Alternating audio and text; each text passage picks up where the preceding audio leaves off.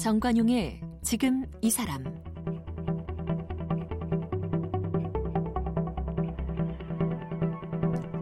여러분 안녕하십니까 정관용입니다. 1997년에 이런 일이 있었어요. 산소 호흡기로 연명하는 남편을 보다 못한 아내가 의사에게 그 호흡기 제거를 요청했고 퇴원 후 환자는 집에서 사망했습니다. 그러자 시댁 쪽에서 소송을 했고요. 결국 그 의사는 살인 방조죄로 실형을 선고받았어요. 그 이후로는 병원에서 가족이 원하더라도 퇴원을 허락하지 않게 됐습니다. 자, 그리고 2008년엔 이른바 김할머니 사건이 있었습니다. 이 인공호흡기에 의지하고 있는 할머니의 가족들이 연명의료 중지 요청 소송을 냈고요. 대법원까지 가서 결국 승소했고, 그래서 인공호흡기를 뗄 수 있었죠. 네. 바로 이 대법원 판결이 이른바 존엄사에 대한 법적 근거를 제시하면서 우리 사회 논의에 아주 큰 획을 그은 사건이었습니다. 이처럼 회생 가능성이 없는 무의미한 연명으로 죽음 과정만 길어진 채 고통을 겪기보다는 좀 더 품위 있는 죽음, 인간의 존엄성, 환자의 자기 결정권, 여기에 관심을 갖는 시대가 지금 왔죠. 이제는 좀 아름다운 삶의 마무리를 위해서 사전 연명의료 의향서를 작성하는 그런 분들도 늘어나고 있고요. 바로 이 연명의료에 대한 결정 제도가 시행된 지 지금 1년이 지난 상태입니다. 그래서 오늘은 이 사단법인 웰다잉 시민운동의 정책위원장 맡고 계신 서희종 서울대학교 교수 초대해서 함께 이야기 나눠보겠습니다.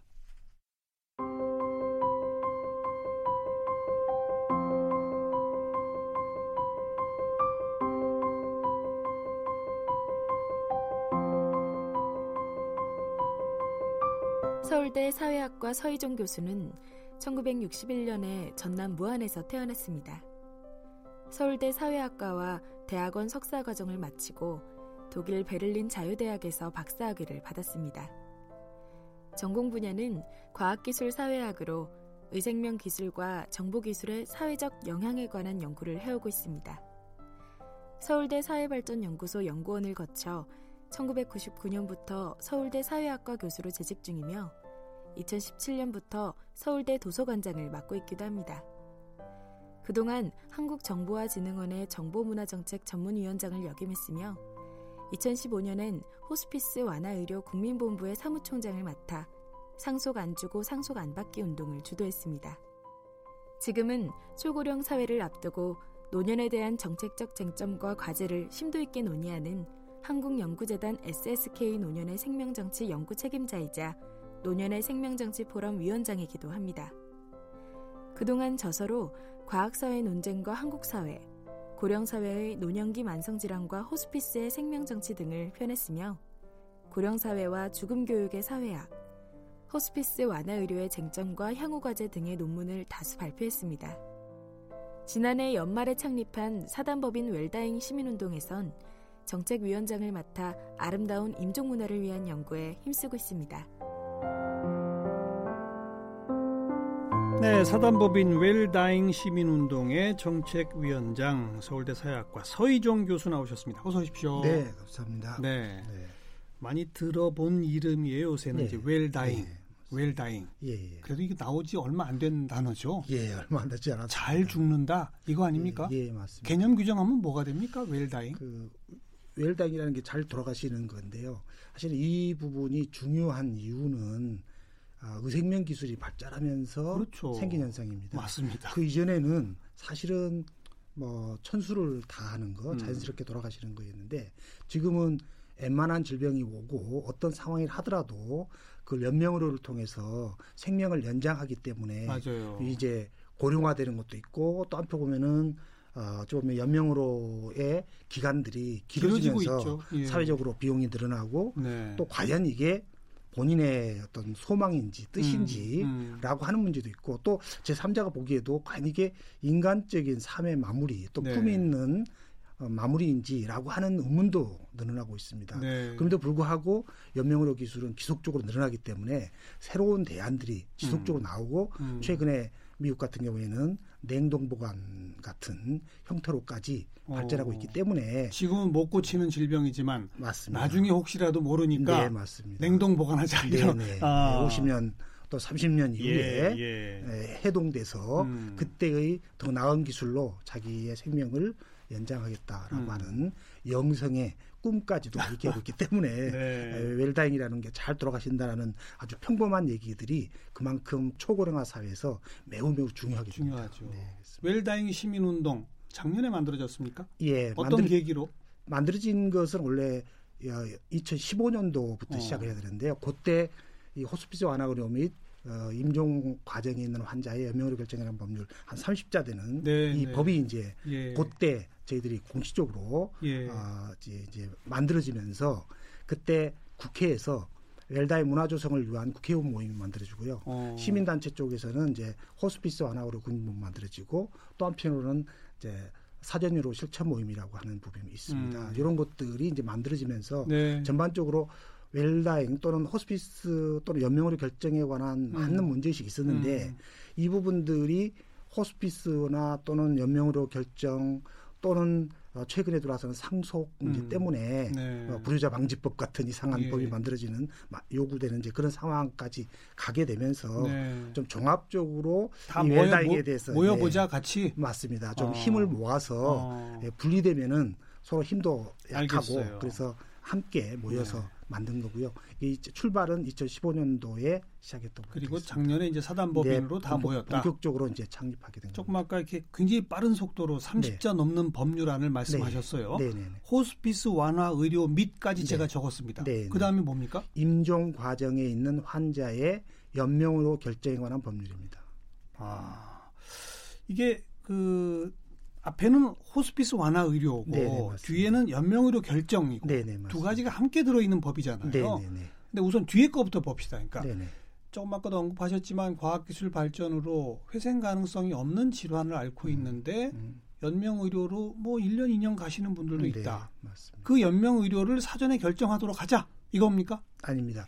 그러니까 사전에 결정하는 거는 사전 연명 의료 의향서고요. 네, 네. 실질적으로는 뭐 그런 것들을 아주 건강할 때 음. 자기의 마지막 혹시 의식을 상실할 때를 대비해서 미리 자기의 마지막에 예, 의향을 밝히는 음. 겁니다.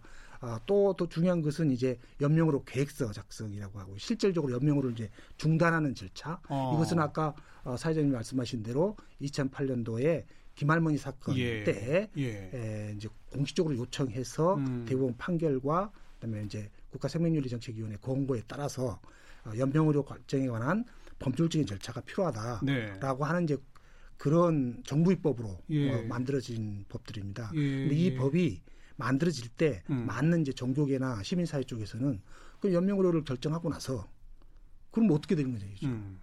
그다음에는 뭔가 품 있고 인간답게 돌아가실 음. 수 있는 뭔가 시설도 있어야 되고 어. 서비스 있어야 되는데 그게 호스피스? 이게 호스피스 완화 의료로 아. 그 당시에 됐고요. 그렇기 때문에 이제 호스피스 완화 의료 법은 이미 2008년도부터 자연사법, 전원사법 또는 소극적 안락사 뭐 이런 식으로 많은 표현을 했지만 네네. 네. 지금 현재 하고 있는 이 연명으로의 중단을 무의미한 연명으로를 만약에 중단할 때 네. 그러면 그 다음에 이제 받을 수 있는 서비스와 시설로서 호스피스 완화 의료에 알겠어요. 관련된 음. 이제 이런 법들을 저희들이 또 올리게 된 겁니다. 근데 이 과정이 통합되면서 이제 통합법으로 만들어지다 보니까 하나의 법. 긴, 네, 네. 네 긴 법이 된 겁니다. 연명 의료의 대표적인 게 뭐 뭡니까? 인공호흡기. 인공호흡기, 심폐소생. 심폐소생. 네, 네. 네. 예. 그다음에 항암. 항암 치료? 네, 항암도 어. 이제 치료는 안 되는데 네. 네 그냥 고통만 감안시키면서 예. 연명하는 경우도 있고요. 예. 투석 문제도 있죠. 혈액 투석. 예, 예. 어. 심장이죠. 이게 대표적인 거예요. 대표적인 겁니다. 네. 예, 예. 그러니까 의식도 없고 쇠생 가능성도 없는데 인공호흡기 달고 투석 계속하고 네, 이러면 네. 1년 2년 갈 수 있는 거잖아요. 그렇죠. 그렇습니다. 그죠? 네, 맞습니다. 어. 근데 그걸 이제 중단을 할 고난 또는 네. 중단한다라고 하는 것이 과연 뭐 물론 본인의 음. 의지에 맞는 거냐라고 하는 네. 것부터 시작해서 과연 이게 이 환자의 품 있는 죽음 또는 네. 품 있는 인간다운 삶, 네. 헌법에 네. 보장된 네. 행복권을 누리는 것이냐. 그렇죠. 라고 하는 거. 역으로 생각하면 그 연명으로 한다는 것 자체가 헌법에 보장된 행복권을 침해할 수도 있기 때문에 그래서 된 논란이 된 거고. 네, 맞습니다. 아까 제가 처음에 소개한 것처럼 네. 어, 이런 법적 근거가 없을 때는 네. 의사는 인공호흡기를 못 댔던 거 아닙니까? 거죠, 못 그럼 이제 이 법 이후에는 네네. 아까 언급하신 것처럼 음. 뭐 소희정 교수나 저나 음, 음. 사전 연명의료 의향서를 써놨어요. 네네. 나는 이제 이러이러한 음. 회생불능 상태가 네네. 되면 연명의료를 거부하겠다라고. 써놨으면 그걸 네. 근거로 안 해도 되는 거죠. 아닙니다. 그때는 어. 어, 사전 의향서가 있다 하더라도 이제 만약에 혹시라도 내가 의식을 상실할 때는 사전 요양서가 중요한데 예, 예. 내가 의식이 있는 경우에는 그럼 확인해야죠. 그렇죠. 그 어. 본인의 진술이 중요하고 예. 그다음에 가족의 의사가 중요해서 예, 예. 그렇게 해서 이제 중지를 아. 하는 겁니다. 의사가 물론, 그 전에 의사의 판단이 있어야 되겠죠. 의사 의사와 상의해서 그렇죠. 연명으로 계획서를 음. 작성하고 음. 그리고 이제 그 다음 네. 프로세스를 진행. 그럼 본인이 사전 의향 같은 거는 밝힌 바가 없어요. 네네. 그럴 때는 맞습니다. 어떻게 합니까? 그러면은 이제 의식이 환자의 의식이 있는 경우는 본인이 진술하면 되는데 어, 의식이 환자가 의식이 없다라고 어. 하면은 이제 어 지금까지는 여러 가지 이제 논란이 됩니다. 그래서 음. 그 과정은 이제 가족들의 혹시 그분이 에, 말했던 어떤 증거나 뭐 동영상이라든가 어, 뭐 어딘가에 어, 에, 환자들이 일치된 의견으로 그분이 진술을 하면 네, 진술하면 그것도 이제 추정 의사를 추정하는 걸로 네. 계산하기도 하고요. 뭐 이런 절차를 거칩니다. 네. 그런 추정할 수 있는 것도 없다고 했을 때는 가족들의 예. 의사만으로 가능한 거예요? 연명의료 중단이? 아, 정확한 의미에서는 그, 그 추정도 불가능한다라고 음. 했을 때는 아직 법적으로 보면은 조금 모호한 상태입니다. 왜냐하면 아. 만약에 이제 행여병 나타났다든가 혹시 가족도 좀 그렇죠, 없고 그렇죠. 하는 분들이 의사 능력도 없다라고 하는 부분들에 대해서는 아직 정확한 법적 음. 근거가 음. 지금 현재는 없는 상태인데 음. 원래는 있었는데요. 네. 그것이 이제 너무 또 의사 주도라고 하는 생각 때문에 그렇죠. 예, 그 분야가 빠져 있습니다. 음. 그렇게 해서 인공호흡이나 네. 뭐 인, 저, 심폐소생이나 이런 이런 건 안 하는 대신에 하는 호스피스 완화 의료라는 네, 네. 거는 네. 정말 통증 다스리고 뭐 이런 건 계속 하는 거죠. 네, 네 맞습니다.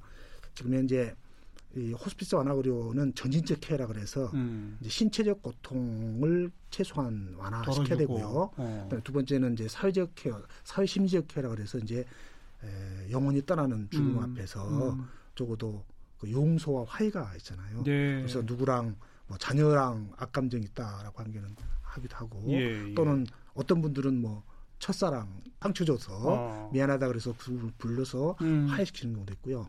뭐 여러 가지가 있습니다. 사람이 살면서 생기는 희노애락도 있고 뭐 여러 가지 증오 또 상처받은 거뭐 네. 뭐 이런 것들이 있을 테니까요. 네. 이런 것도 또 필요하고요. 예.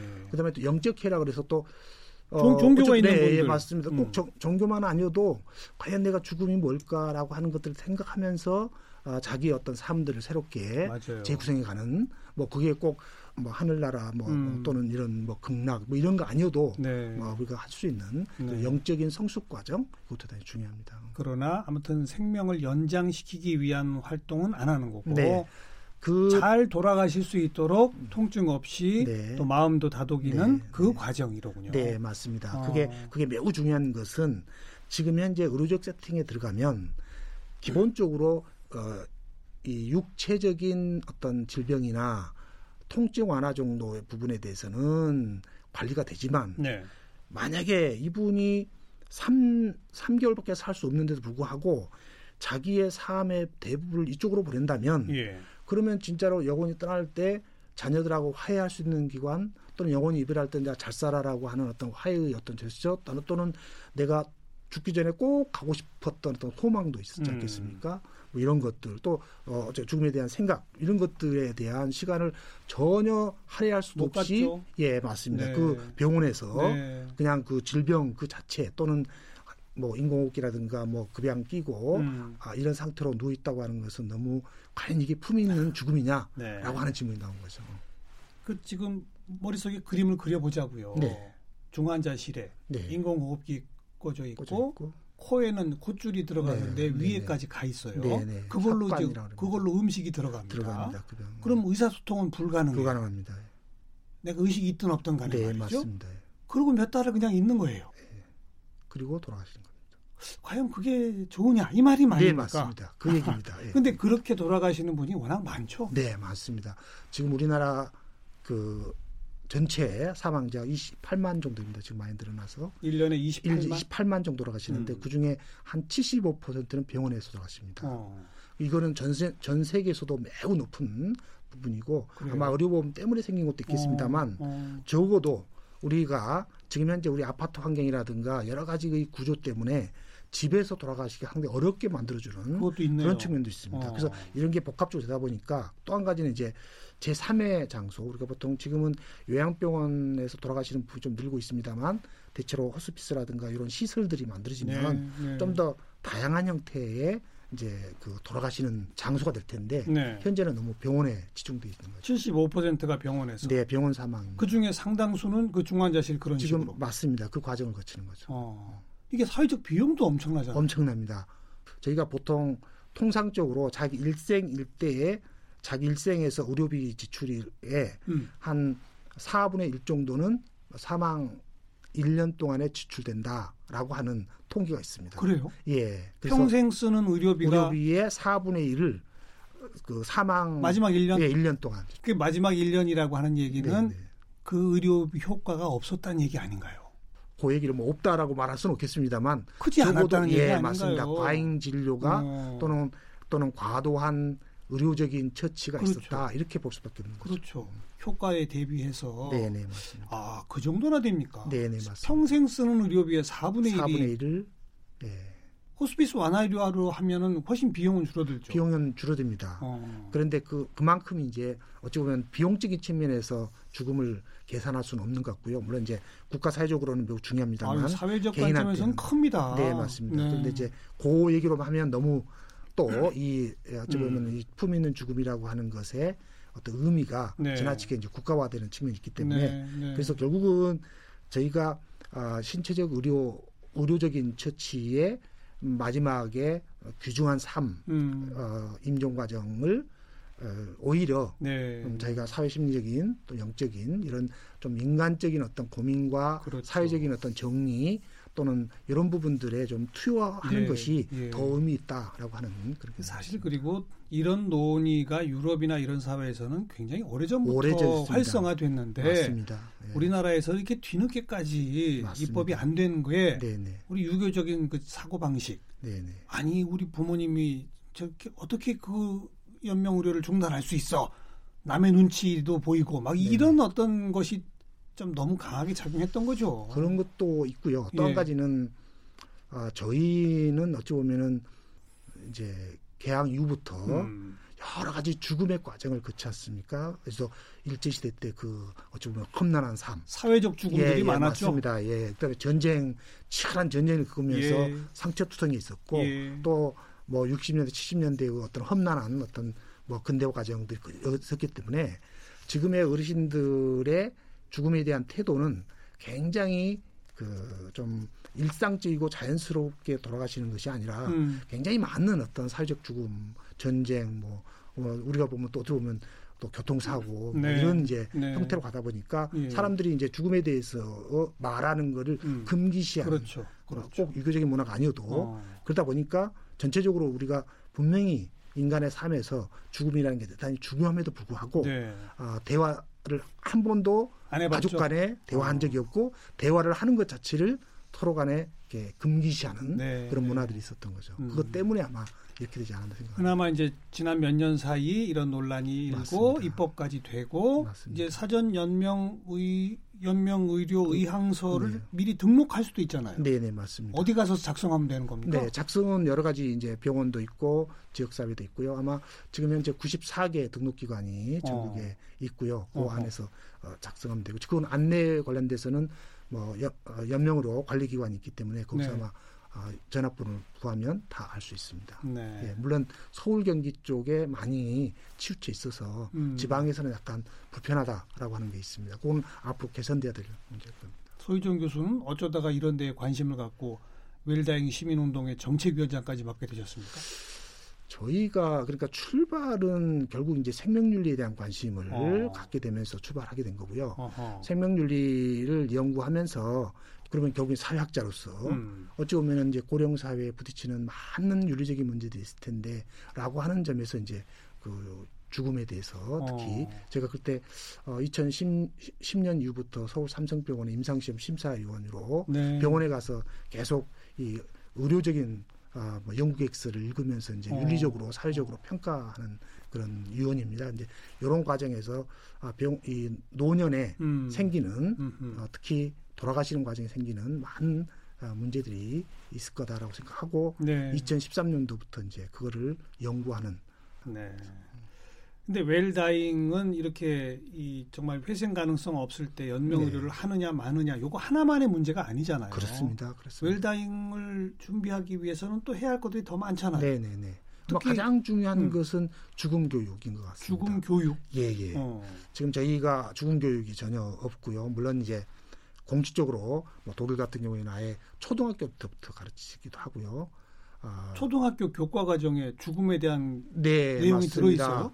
저희가 어린 어린 아이들한테 음. 되게 할머니 할아버지가 돌아가셨을 때 에, 우리가 비유적으로 자꾸 표현합니다만 하늘나라로 가셨어. 예, 뭐 맞습니다. 또는 뭐뭐 뭐 약간 비유적으로. 어. 근데 그 말은 어린 그 청소년들한테 대단히 안 좋은 영향을 미칩니다. 어. 아, 어찌 보면은 우리가 죽음이라고 하는 얘기를 해줘야 되는 건 맞고요. 네. 또, 또 청소년 학생들이 부딪히는 부분들은 예를 들어서 뭐 기지다는 하초가 죽었다든가 뭐 동물들 맞습니다. 음. 애완동물 그렇죠. 좋았을 때 느낀 거 이런 것들이 모두가 다 상처로 남거든요. 사실은 지난 세월호 사건을 통해서 어찌 보면 굉장히 이런 많은 사고사와 대형 사고 과정에 물론 정부가 어떤 책임을 가졌느냐라고도 있, 있기도 하지만 동시에 이런 사고들을 통해서 우리는 상당히 많은 사고사 당하시는 분의 살아남은 사별 가족들, 그러니까 살아남은 유족들이 네, 네. 갖는 사회적인 어떤 상처나 또는 어떤 굉장히 많은 또 심리적인